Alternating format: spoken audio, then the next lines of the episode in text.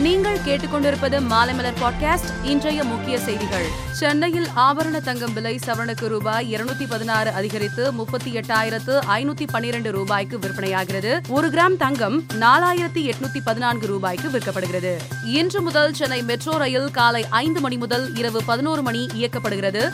நெரிசல் மிகுந்த நேரங்களில் காலை எட்டு மணி முதல் பதினோரு மணி வரையிலும் மாலை ஐந்து மணி முதல் இரவு எட்டு மணி வரையிலும் ஐந்து நிமிட இடைவெளியில் ரயில்கள் இயக்கப்படும் என மெட்ரோ நிர்வாகம் நிர்வாகம் தெரிவித்துள்ளது. திருப்பூர் தேனி நீலகிரி மாவட்டத்தில் உள்ள திமுக நிர்வாகிகள் ஐந்து பேர் கட்சியிலிருந்து தற்காலிகமாக நீக்கம் செய்யப்பட்டுள்ளனர். நகர்ப்புற உள்ளாட்சி தேர்தலில் கூட்டணி கட்சிகளுக்கு எதிராக செயல்பட்டதாக திமுக பொதுச் செயலாளர் துரைமுருகன் இந்த நடவடிக்கையை எடுத்துள்ளார். அதிமுக ஒருங்கிணைப்பாளர் பன்னீர்செல்வத்துக்கு எதிரான தேர்தல் வழக்கை சென்னை உயர்நீதிமன்றம் நிராகரித்துள்ளது. வாக்காளர் ஒருவர் தொடர்ந்த தேர்தல் வழக்கை நிராகரிக்க கோரி ஓ பன்னீர்செல்வம் தாக்கல் செய்த மனுவை ஏற்று நீதிமன்றம் உத்தரவு பிறப்பித்துள்ளது.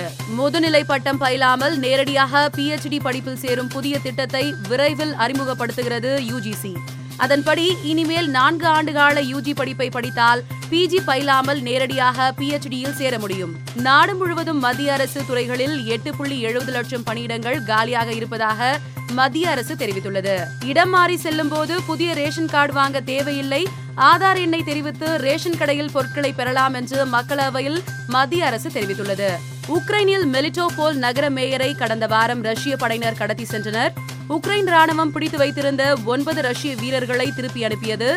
இதனையடுத்து மேயரை ரஷ்ய படை விடுவித்து உள்ளது வெஸ்ட் இண்டீஸ் அணிக்கு எதிரான முதல் டெஸ்ட் சதம் விளாசிய இங்கிலாந்து அணி கேப்டன் பிரிட்ஜ் டவுனில் நேற்று தொடங்கிய இரண்டாவது டெஸ்ட் போட்டியிலும் சதம் அடித்து அசத்தியுள்ளார். பாபர் அசாம் ரிஸ்வான் அட்டகாசமான ஆட்டத்தை வெளிப்படுத்த சுமார் நூத்தி எழுபது ஓவர்களுக்கு மேல் தாக்குப்பிடித்து ஆஸ்திரேலியாவுக்கு எதிரான இரண்டாவது டெஸ்ட் போட்டியை டிரா செய்தது பாகிஸ்தான். மேலும் செய்திகளுக்கு மாலைமலர் டாட் காமை பாருங்கள்.